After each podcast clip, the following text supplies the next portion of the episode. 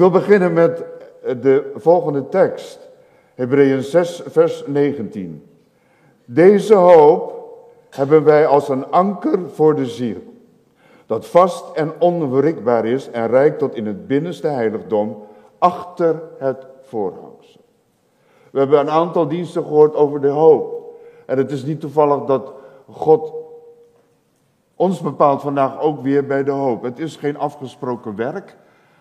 Uh, we hebben ook niks afgesproken met God. God geeft het. Halleluja. Een anker voor de ziel. Wat is de ziel?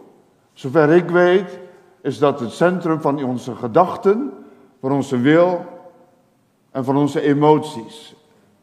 En onze emoties kunnen heel hoog oplopen. En dat leeft dan in uw ziel. Onze gedachten, onze wil en onze emoties. Onze emoties, onze wil, onze gedachten kunnen als wij zondags hier zijn, kunnen die helemaal openstaan voor God. Of opengemaakt worden in de loop van de dienst voor God.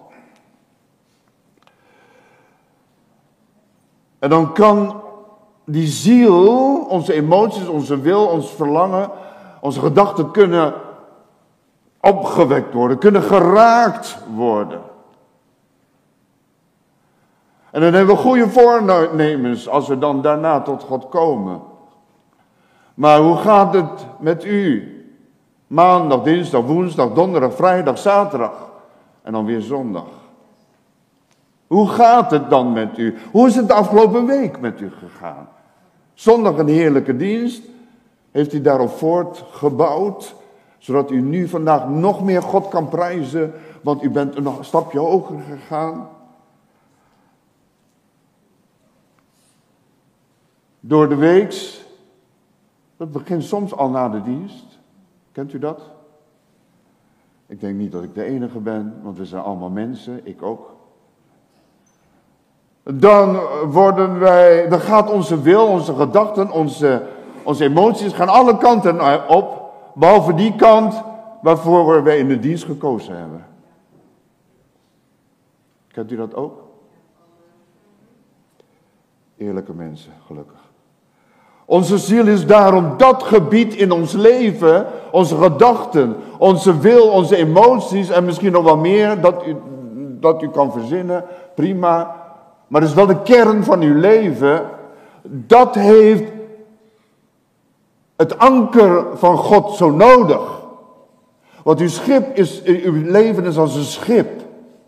Dat vaart over de levenzee. Waar vele andere schepen over varen.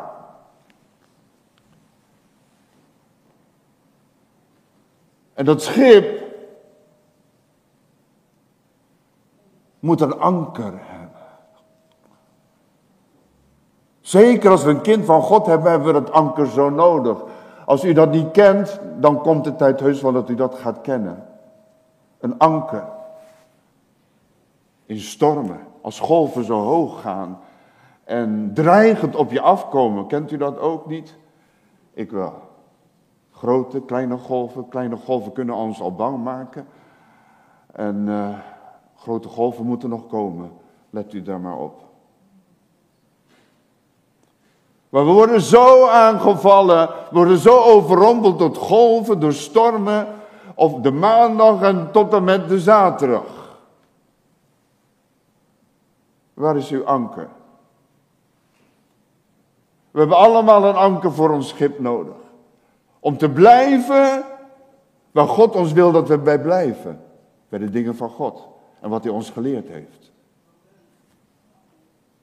Paulus spreekt in dit vers over vast en onwrikbaar. Vast en onwrikbaar. Vast, dat weet je wat, wat dat betekent. Onwrikbaar is niet los te krijgen van die plek waar het anker in gezakt is. Vast en onwrikbaar. Psychisch vast en onwrikbaar. Vast en onwrikbaar. Niet alleen in onze ziel. Ik weet niet of dat verschil maakt, dat maakt mij verder niet uit. Want dat is ons wezen, maar het kan ook onze psyche zijn. Vast en onwrikbaar. Waar is dat anker? Dat God ons elke keer aanbiedt, want hij biedt zichzelf aan. Dat anker vindt u in hem. Paulus' leven. Paulus heeft dit boek geschreven, onder andere dit boek, Hebreeën. Heeft het geschreven. Maar zijn leven is niet gegaan langs rozengeur en maneschijn. We hebben het ook afgelopen woensdag ook gehoord. Een prachtige dienst. U heeft heel wat gemist. Als u er niet bij was, was een prachtige dienst over het leven onder andere van Paulus. Paulus heeft veel meer dan u geleden, durf ik zo te zeggen. Dan wie dan maar ook hier. Stokslagen, zweepslagen, gevangenissen, vervolgingen, beschimpingen. En zoveel meer, dat kunt u allemaal lezen.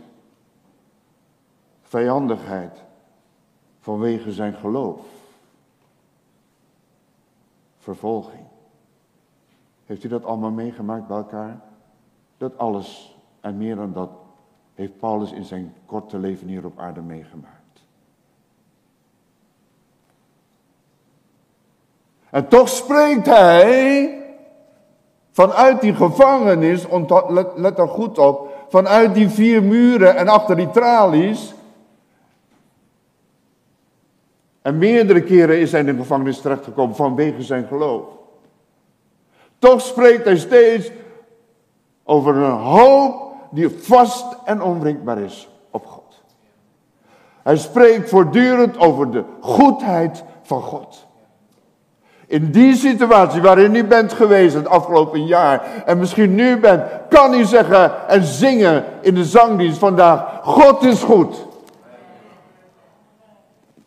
Dat is uw kracht, als u dat kan. Halleluja. Hij bleef daarover spreken. Hij bleef daarover zingen. Ja, ik denk aan Paulus met Silas in de gevangenis. Hij zong. Daar heb ik niet eens aan gedacht in mijn voorbereiding, maar nu. Hij zong ter middernacht, dus in het donkerst van de nacht, zong hij. En wat gebeurde er? Zijn banden, ketenen werden gebroken, maar niet alleen van hem, maar voor allen die daar met hem in de gevangenis zaten. Kijk, wat God kan doen. Niet alleen voor u, maar voor allen in uw huis, in uw gezin. Alle andere gevangenen, in de gemeente. Als u hier vandaag God prijst, dan worden vandaag, gelooft u daarin. Dan worden de ketenen verbroken, van voren tot achter en van achter tot voren, van links naar rechts. Want het is Gods woord. Paulus' lijfspreuk was dan ook, het zichtbare is tijdelijk, het onzichtbare is eeuwig. En daar was zijn oog op gericht. Halleluja. Nogmaals, een anker is nodig om te voorkomen dat het een schip afdrijft, stuurloos wordt en te pletter slaat op de rotsen in de zee. Als er een storm dreigt, als er een storm is, dan heeft dat schip een anker nodig. Ja, zeker. Dat schip beweegt zeker wel op en neer en heen en weer door de golven. Maar het blijft op zijn plek. Dat wat Paulus bedoelt met onze hoop als een anker. Daarbij moet u zich niet voorstellen een anker zoals u dat kent. Zo, ik noem het even gietijzer, ik weet niet, zo'n zwaar metaal. En dan met zulke bochten daarin. Dat hebben we voor ogen. Maar een anker in die tijd was anders. Dat was of een, zak van linnen of van stevig materiaal natuurlijk. Of het was een mand. Zoals deze. Natuurlijk van stevig materiaal gemaakt. Een mand. En dat werd dan gevuld met zware dingen. Stenen.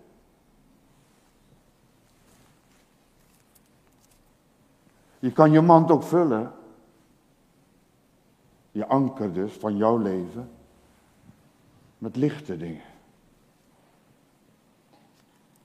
Zoals een plusje beest. Ja, niet echt natuurlijk, maar zoals een Ah. Ik koester dat. Dat is mijn afgod. En ik streel erover. En ik houd zo vast. Dat mag niet van niemand van me wegnemen. Want dat is het liefste wat ik heb. Maar weet u, het is licht. En komt er dan een storm, dan gebeurt dit. En weg is je anker. En weg is je schip. En het slaat de pletter. Neem dat serieus, want dit is het woord van God. God probeert beelden of uit te beelden op een eenvoudige manier, zodat iedereen het gaat begrijpen. Wat God bedoelt met een anker voor ons leven. Een mand natuurlijk met een touw daaraan, dat snapt u al, en dan verbonden aan het schip. Halleluja. En dat werd dan, liet men dan zakken, dat begrijpt u wel, vanaf dat schip, totdat het de bodem bereikt van de zee en zet zich daar dan vast. Halleluja. Die lichte dingen. Ik had het net over afgoden. Maar het kan ook uw huis zijn. Het kan net zo een huis, uw huis kan net zo goed een afgod zijn. Uw job kan net zo goed een. Het houdt u af van God te dienen. Het houdt u af van tijd met God te maken. Wat is dat in uw leven? Dan gebeurt er dit. En u bent helemaal van streek en van slag. Kan uw job zijn, die God u nota bene gegeven heeft, tot zijn eer. Maar we gebruiken het voor onszelf. En daarom is het licht. Een mooie auto, een fijn huwelijk misschien. We moeten voor die dingen zo oppassen. Dat je je helemaal niet zo uh, verlekkert in wat God je heeft gegeven aan aardse dingen. Dat je daarmee je anker vult. Terwijl het met stenen moeten zijn van, ik weet. Ik weet zeker. Luistert u maar. In uw omstandigheden vandaag misschien, zou u niet aan Paulus willen vragen. Paulus, als je hem zou ontmoeten. Paulus, wat waren de stenen, wat was in uw leven dat gewicht gaf aan uw anker, waardoor u vast kon blijven? Onder alle omstandigheden zeggen, ik weet. Ik weet zeker. Trouwens, dat ik weet, dat wordt sterker in ons leven door niet alleen te weten, maar door de ervaring daarnaast. Dat moet samengaan. Kennis maakt, zegt mij niks. Ik ben ook nooit achter kennis aangegaan. Tenzij ik kennis wilde hebben van God om mijzelf sterker te maken. En God meer te kunnen eren. Paulus, wat voor stenen gaven gewicht aan uw mand. Waardoor, u vastig, waardoor het u, vastigheid gaf. Waardoor u kon blijven dienen. Zelfs in de gevangenis. Dat hebben we woensdag ook zo wonderlijk mooi gehoord, vond ik zo. Paulus vanuit de gevangenis, denkt u, hij was zo geïnspireerd door het evangeliseren, het evangelie brengen van Jezus Christus, dat zelfs een gevangenis hem niet kon weerhouden om te blijven evangeliseren. Ja, hoe dan? Door mensen die hem op kwamen zoeken het evangelie te delen. En zij deelden het weer uit. Als u dat uitgebreid wil horen en begrijpen, dan moet u op YouTube kijken of weet ik veel, Facebook. En dan kunt u dat opnieuw zien. Want ik ben er zelf ook door geïnspireerd en gesterkt en Mijn visie is ook ruimer geworden. Want Paulus, ik wil het zo graag weten, want zondags als ik in de kerk kom, ook ik als pastor, dan ben ik vol goede moed als ik naar huis ga. En dan heeft toch het woord van mij, eh, God, eh, mij een andere visie gegeven, een ruimere visie. En versterkt en bemoedigd en al die dingen meer. En ik ga, hup, ik ga er deze week tegenaan. Maar dan begint de maandag. Als het niet eerder is, op de zondag. Als u thuis komt. Dan begint een half de maandag, dan moet ik weer werken, dan moet ik weer uit bed. Dat is al een probleem voor mij. Om op tijd op te staan en dan ook nog met God eerst bezig te zijn. Dat is al een probleem. En zo gaan we verder en zo verzwak ik steeds. Paulus, wat moet ik toch doen? Wat zijn uw stenen? Wat zijn die stenen waardoor ik de ene zondag sterk ben en dan door de week dan zakt het af? Weet u wat Paulus zegt in Hebreeën 10, vers 25? Laten wij de onderlinge bijeenkomsten niet nalaten, zoals het bij sommigen de gewoonte is. Maar elkaar aansporen. Doet u dat ook? En dat zoveel te meer als u de grote dag ziet naderen. Welke dag? De dag van zijn wederkomst.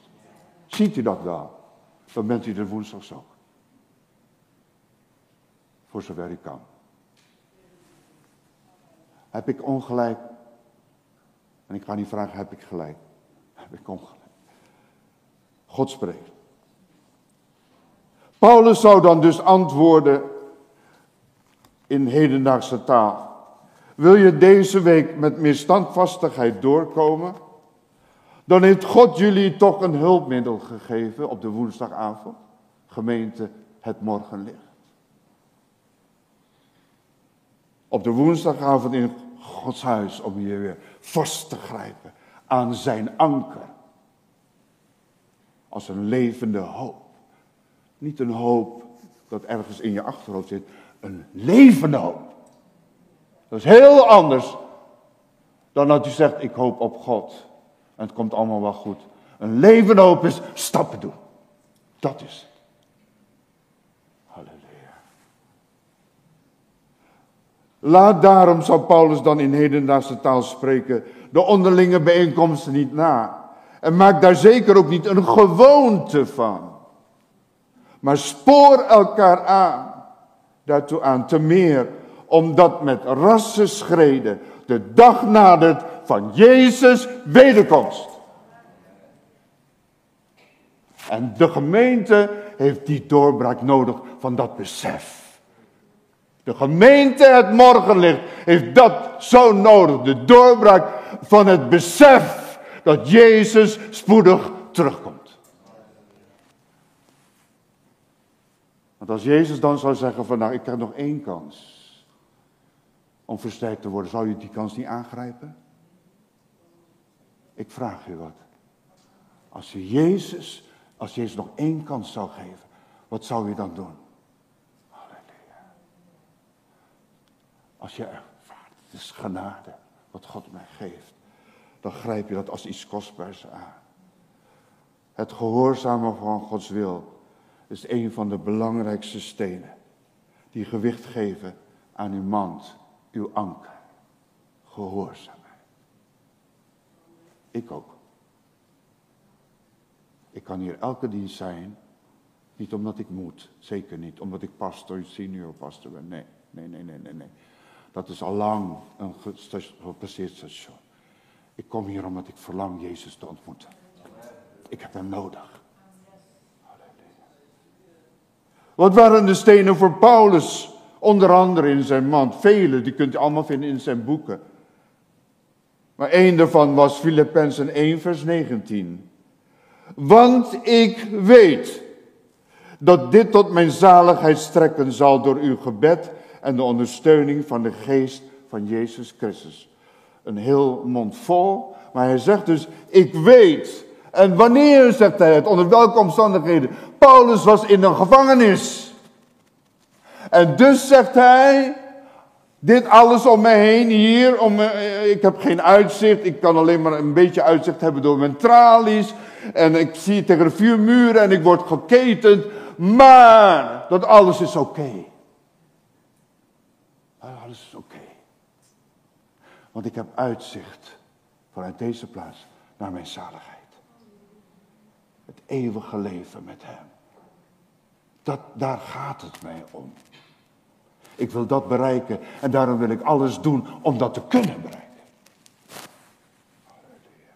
En dit is de tijd voor, lieve mensen, jonge mensen. Luister goed naar Gods stem. Niemand wordt gedwongen. We forceren niets. God forceert ook niet. Maar dan denk ik aan het vers in Openbaringen. Zie, ik sta aan de deur en ik klop.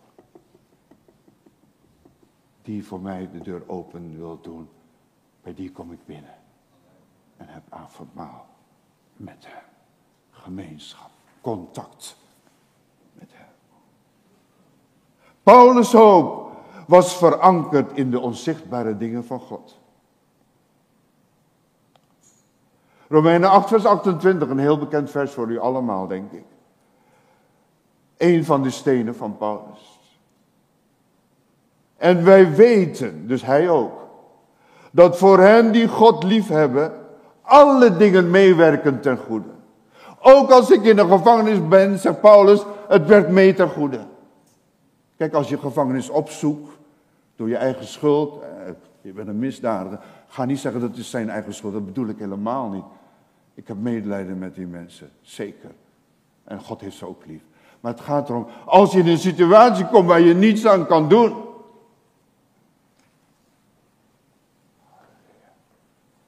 Dan zegt Paulus daarvan, alles werkt mee ten goede.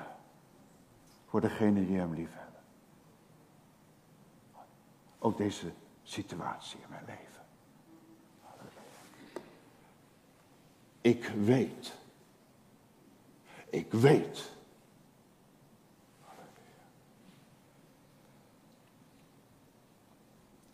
Paulus' hoop was verankerd in de onzichtbare dingen van God, nogmaals. Een geweldig mooie quote die mij veel heeft gezegd. I have to have a mess to bring the message. Mooi hè? Ik heb, wat is de mess in het Engels? Allemaal rommel en allemaal dingen die niks met de eeuwigheid te maken hebben. Al mijn problemen, al die dingen. I have to have this to bring the message. To be able to bring the message. Ja om in staat te zijn. Ik heb, ben in deze omstandigheid gekomen om in staat gesteld te worden door God om de boodschap van God te brengen. Welke boodschap? In wat voor omstandigheden ik ook ben, ik prijs hem. Mijn anker is in de rots der eeuwen. Halleluja. Paulus spreekt nooit over ik voel, ik wil, als het om mezelf gaat. Ik verdien het niet. Waarin ik nu ben. Dat zou ieder mens wel doen. U en, en ik in elk geval. Want ik ken u niet zo dat ik dat kan zeggen, maar zegt u het zelf maar. En kijk in de spiegel van Gods woord. Ieder mens, en ik in elk geval, zal mopperend en klagend zeggen. Zoals Paulus die, zoals Paulus in de gevangenis terecht zou zijn gekomen, zou ik zeggen, ik voel me alleen. Ik voel me verlaten, in de steek gelaten. Ik wil uit deze gevangenis. Uit deze omstandigheden. Ik verdien dit niet. Oh, dat horen we zo vaak zeggen. Ik verdien dit niet. Ja, wat verdien je wel? Als je voor God staat en voor zijn liefde staat. Maar goed, ik zeg het ook.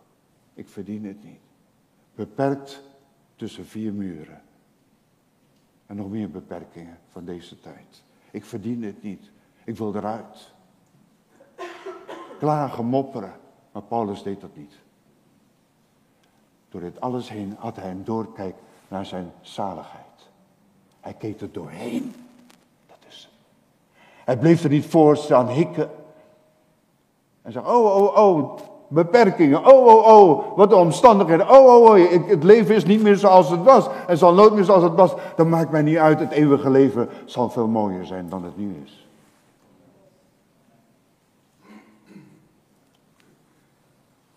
Paulus' hoop was verankerd in het vertrouwen op God. Het gaat niet om wat u voelt, wat u denkt, wat u wel denkt te verdienen, maar wat u niet krijgt of wat niet heeft op dit moment. Maar het gaat erom wat u weet uit overtuiging als kind van God, vanuit zijn woord, dat geeft verankering. Dat houdt u in balans, in evenwicht. Job. Ja, dan weet u wat er komt als u dat leven kent. Job was een godvrezend iemand, ja. Ja. Geen kwaad woord. Zegt, zei God zelfs tegen Satan toen Satan voor zijn troon kwam. Gods troon kwam. En kijk daar, die, uw knecht, ja, Job. Maar goed, we gaan verder met Jobs leven. Wat gebeurde er? Op één dag, luistert u goed. Op één dag verloor hij zeven zonen en drie dochters. Op één dag.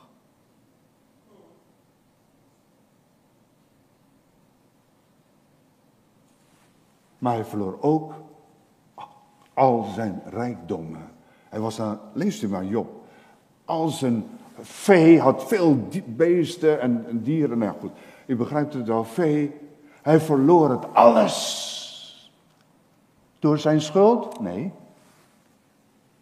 Nee. Maar dat was wel zijn situatie.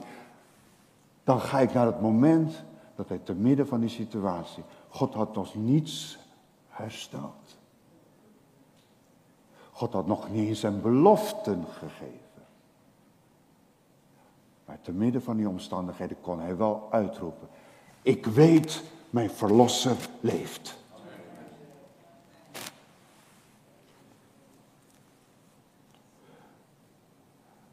Wat Jobs omstandigheden ook waren, zijn hoop was verankerd in zijn verlosser.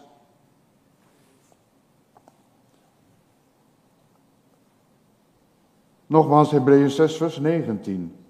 Deze hoop hebben wij als een anker voor de ziel dat vast en onwrikbaar is en reikt tot in het binnenste heiligdom achter het voorhangsel. Hier spreekt Paulus over, ik zeg het uh, heel in het kort, want daar gaat het nu even niet om. Hier spreekt Paulus over de tabernakel en wel de plaats waar God woonde toen ter tijd. In de woestijn, onder het volk van Israël, in het heilige der heiligdom. Sommigen zeggen, noemen dat ook het allerheiligdom. Daar woonde God, want daarna was dat in de tempel de heiligste plaats. Tempel van Salomo. De plaats waar de ark van het verbond stond. En u mag dat vergeten als u dat ingewikkeld lijkt. Maar het gaat erom wat er in die ark van het verbond was. Die hoop had Paulus verankerd in de dingen achter het voorhangsel. Dat is het gordijn dat scheiding maakte tussen de ark des verbonds en de rest van het tabernakel. Dus dat anker was, was geworpen in de voorwerpen van de ark des verbonds in Gods tegenwoordigheid. Halleluja. Paulus spreekt dus over als eerste. Ik heb mij verankerd in de staf van Aaron. Dat was het eerste voorwerp in die kist, in die heilige plaats. Ja, nou en dan, wat wilt u daarmee zeggen? Heel veel. Aaron was aangewezen vertel het in het kort, als hoge priester, belangrijkste priester in die tijd onder het volk Israël. Om verzoening te doen. Bemiddelaar tussen het volk en God. En ik kwam dan voor Gods aangezicht in het allerheiligste gedeelte, daar waar God woonde en sprak. En deed verzoening. Maar hoe kwam hij dan? Prachtig gekleed. In zijn hoge priestelijke kleding. Alles van prachtig werk. Maar waar het nu vandaag om gaat is, hier op zijn borst droeg hij, zoals sommigen van u dat ook wel kennen, de borstlap, de vierkante borstlap. Dat is een, ik zeg het eenvoudig, een, een doek, eigenlijk een, zak. Je kon daar iets in doen, een zak van doeken gemaakt. Er zat ook iets in, Urim en Tumum, maar dat kan u vergeten even voor dit moment. Maar het was mooi versierd, die vierkante borstlap die om zijn nek hing met edelstenen. De, voorstellen de twaalf stammen van Israël. En wij zijn nu ingeënt in, die, in het volk van Israël. We mogen ook Gods volk zijn. Dus wat houdt dit in? Mijn anker in de hoge priester. Geënt. Ik heb een plek aan het hart van mijn hoge priester. Jezus. Hij is de eeuwige hoge priester. Om ons te leiden naar zijn eeuwigheid. Dat houdt in als ik hier op de borst van mijn hoge priester rust. En die plaats elke keer opzoek. En eigenlijk zouden we die altijd moeten innemen. Dat houdt in als ik hier op die plek rust. Op zijn borst dan beademt hij mij met zijn geest. Dan zien zijn ogen alles in mijn leven. Daar hoef ik niet bang voor te zijn, want dat houdt ook in, hij zorgt. Hij weet al mijn problemen, al mijn strijd en daarom zorgt hij voor mij, omdat hij mij lief heeft. Zijn oren, we zijn ook in de buurt van zijn oren. Hij hoort alles wat een ander niet van ons hoort, uit onze mond hoort. Hij hoort zelfs als wij zuchten, om welke reden dan maar ook. Hij hoort het. En zijn oren zijn zo ontwikkeld, mag ik het zo zeggen, dat hij ook begrijpt wat die zucht inhoudt. Kent u een mens die begrijpt wat uw zuchten inhoudt? Uw hoge priester wel. Dus mijn anker in de hoge priester betekent dus, ik zit vast op de borst van mijn hoge priester. Jezus. Voor altijd. Halleluja. Dan is er nog een ander voorwerp. Wat Paulus bedoelt dat hij daarin verankerd is. En dat zijn de twee stenen tafelen. De twee stenen tabletten wordt het genoemd. De twee stenen waar God zijn eigenhandig zijn tien geboden op gegraveerd zijn. U snapt het wel. Voor ons deze tijd in het nieuwe verbond is dat het woord van God. Mijn anker heeft zich vastgezet in het woord van God. In zijn belofte, in zijn uitspraken en ik geloof in het woord van God. Halleluja. Ik weet, het woord van God is waar.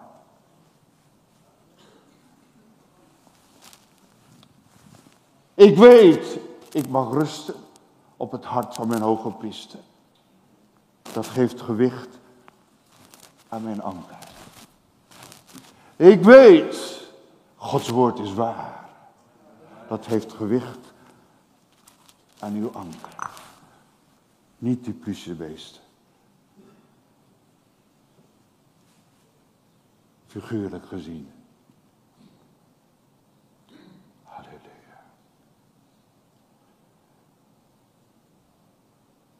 Het woord van God is waar. Als ik zeg als ik citeer vanuit het woord, Wees niet bang, zegt God, want ik ben met u. Wat zegt u? Niks. Amen. Wees niet bang, want ik ben met u tot aan de voleinding der wereld.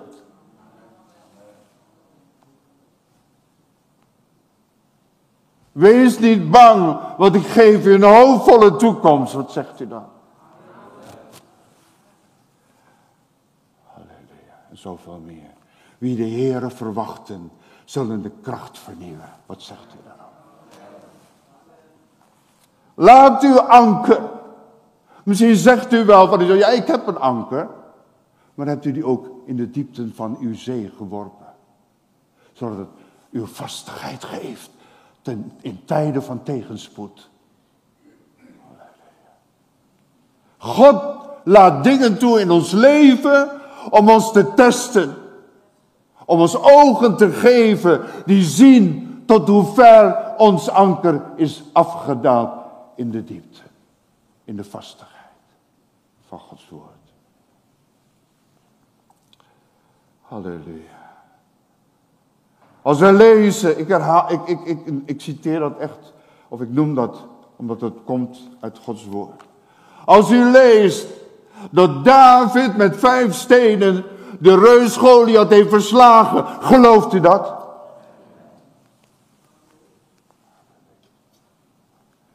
Als u leest, en zo vaak heeft gehoord en gelezen, dat de muren van Jericho zo dik en zo hoog in elkaar storten door de lofprijs van het volk Israël. Gelooft u dat? Gelooft u dat het nu nog steeds zo werkt? Halleluja. Het andere voorwerp is de gouden kruik met manna in diezelfde heilige plaats. Waar Paulus zijn anker, nee, waarin hij ons aanspoort om ons daarin, ons anker daarin te werpen. Kruid met manna. Wat is manna? U weet het in het kort weer gezegd, want ik wil er snel doorheen. In de tijd, in de tijd dat Israël door de woestijn ging, nou, u kan een woestijn zich voorstellen, geen eten, geen, geen drinken zelfs. God voorzag in manna vanuit de hemel. Kleine korrels graan, noem ik het maar. Daar konden ze koeken van bakken, brood van bakken. Tot voeding. God voorzag daarin. Halleluja. God toonde in, die, in dat ene ding alleen al, en zo kan ik vele dingen noemen, dat God trouw is. Ons anker moeten wij werpen in Gods vast laten zetten in Gods trouw. God is trouw. En daarom neem ik het voor mezelf. En doe het in mijn mand als een anker.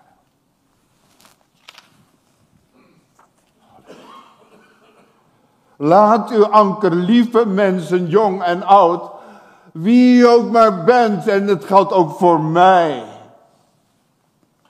Laat uw anker dieper zakken en zich vastzetten in God, die trouw is aan u. Misschien heeft u in uw leven uh, ervaringen van ontrouw, van, van een man of van een vrouw. Of van uw kinderen misschien. Of van uw ouders misschien. Kan allemaal. Daarom is het zo belangrijk dat u dat achter zich laat. Doet het alleen maar pijn. Laat het achter u. En werp uw anker in Gods trouw. God is trouw. Altijd trouw geweest. Halleluja. Maar bent u altijd trouw geweest aan Hem? Dat mag je dan toch ook wel verwachten. Ik weet, Hij is mijn hoge priester. Ik weet, het woord van God is waar. Ik weet, God is trouw. Ik moet dit niet te lang dragen, want dan uh, red ik het niet en dan valt het neer. Maar dat moet ook inderdaad wegzakken. De grote levenszee van mijn leven. Dan geeft het vastigheid. Dan geeft het vastigheid in elke storm. In de dingen die we niet begrijpen en die we toch meemaken.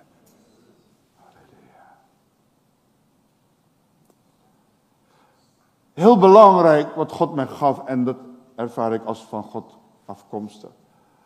Als anderen in uw leven, zoals uw man of uw vrouw, of uw kinderen, of uw vader of uw moeder, nog niet goed in God verankerd zijn, dan gaat het om uw anker. Zij varen met u mee. En u moet dan zorgen dat u een anker heeft voor uw schip waar anderen in meevaren. Totdat zij zelf kiezen voor God, maar dan 100 procent. Halleluja. Anders leiden wij eens samen schipbreuk. En slaat ons schip van ons samen te pletter op de rotsen van het leven. En kijk eens om u heen. Christenen zelfs. Van wie het schip is losgeraakt van het anker.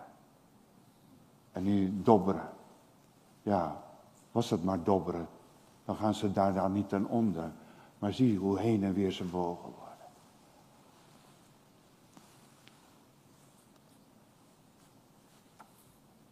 God is goed. Amen, dat is zo, broeder Ad. Ik herhaal toch even om het belang ervan te zien. Wat heeft u in uw mand? En ik bid door Gods geest dat u ziet, even in uw mand. Niet daarheen, daarheen, of naar die of naar die, in uw eigen mand.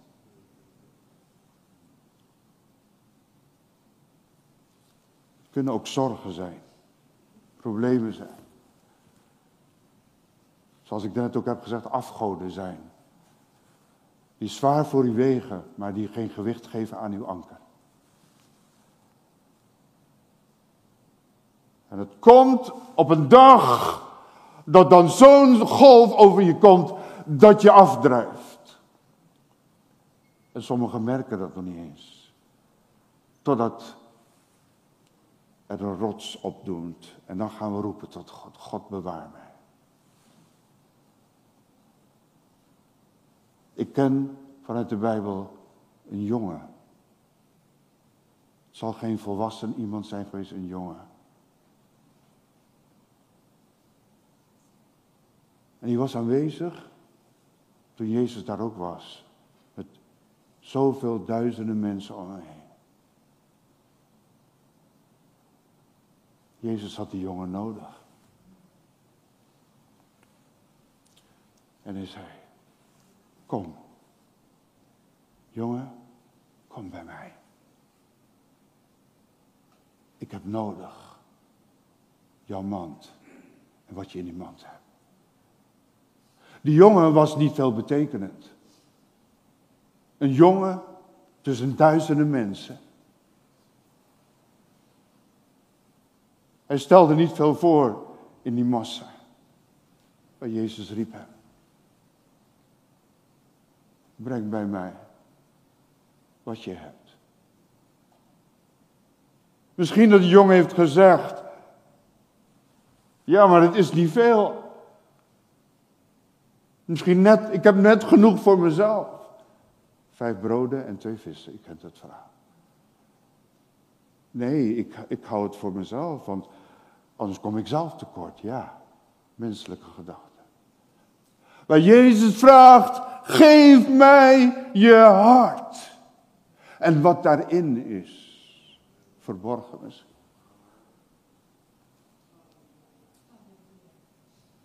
Vandaag doet Jezus zelf ook een oproep. Ik heb je nodig. Ik wil jouw leven. Ja, dat is ook zo bijzonder dat hij dan zegt, ik wil jouw leven. Misschien heb je in je leven zo vaak meegemaakt dat iemand jou niet wilde, jou verwierp en zei, joh, uit mijn huis. of weet ik veel, uit mijn omgeving en ik wil je nooit meer zien. Voorlopig even niet, totdat ik een beetje geluwd ben misschien. Maar Jezus zegt. Ik heb jou nodig. Ik wil jouw leven. Ik wil iets doen met jouw leven. Ik wil mijn wonder laten zien door jouw leven. Maar wat ben ik hier? Ik ben niet trouw aan u. Ik heb, ik heb niks. Ik heb geen vaardigheden om, om, om, om, om, om gebruikt te worden daarvoor. Daar gaat het niet om. Wil je komen?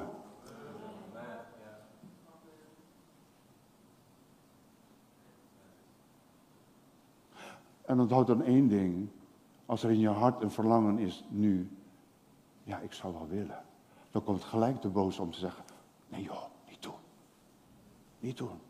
Tranen misschien van, van berouw of wat dan ook. Nee joh, laat die zien. Aan je buurman of buurvrouw, aan je vader of je moeder.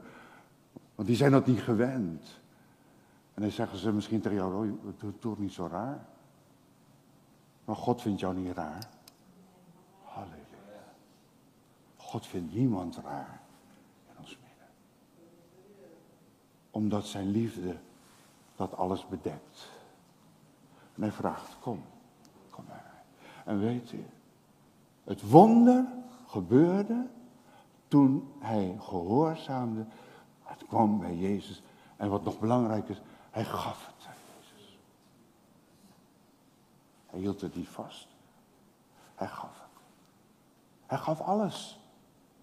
Hij had geen eten en geen, geen vis, geen brood meer voor zichzelf. Hij gaf alles. Kijk, dat is, dat is zo bijzonder, vind ik. Ja, dat is waar ik dan nu aan denk. Ja, gehoorzaamheid was dat misschien? Een beetje geloof misschien? Vertrouwen dat God dan voor de rest zal zorgen misschien? Ik weet niet wat er in zijn hart omspeelde. Ik weet ook niet wat er in uw hart vandaag speelt. Maar kom. Kom. Halleluja. Kom met je man. Jouw zogenaamde anker. Ach Heer. Dat is allemaal mooi. Lijkt onschuldig. Maar het geeft geen gewicht aan mijn anker. En daarom dat mijn leven zo gaat. Gebeurt er iets, oh, paniek in de tent. Of boosheid, irritatie. God zegt. Denk nog een beeld. God zegt, kom met je mand. Misschien is je mand alleen gevuld met de roep, God, ik heb u nodig. Alleen maar dat is nodig. Dat heeft hij nodig. Dat trekt hem aan. En daarom zegt hij, kom bij mij. Met dat wat in jouw mand is. Niet veel. Misschien helemaal niks. Waarvan je denkt, het is waarde. God, dat is God waarde. Maar God hoort zo graag dat u zegt, Heer, ik heb u nodig. Halleluja. Kom. Laat ons het hier maar bij laten. Dit is Gods woord.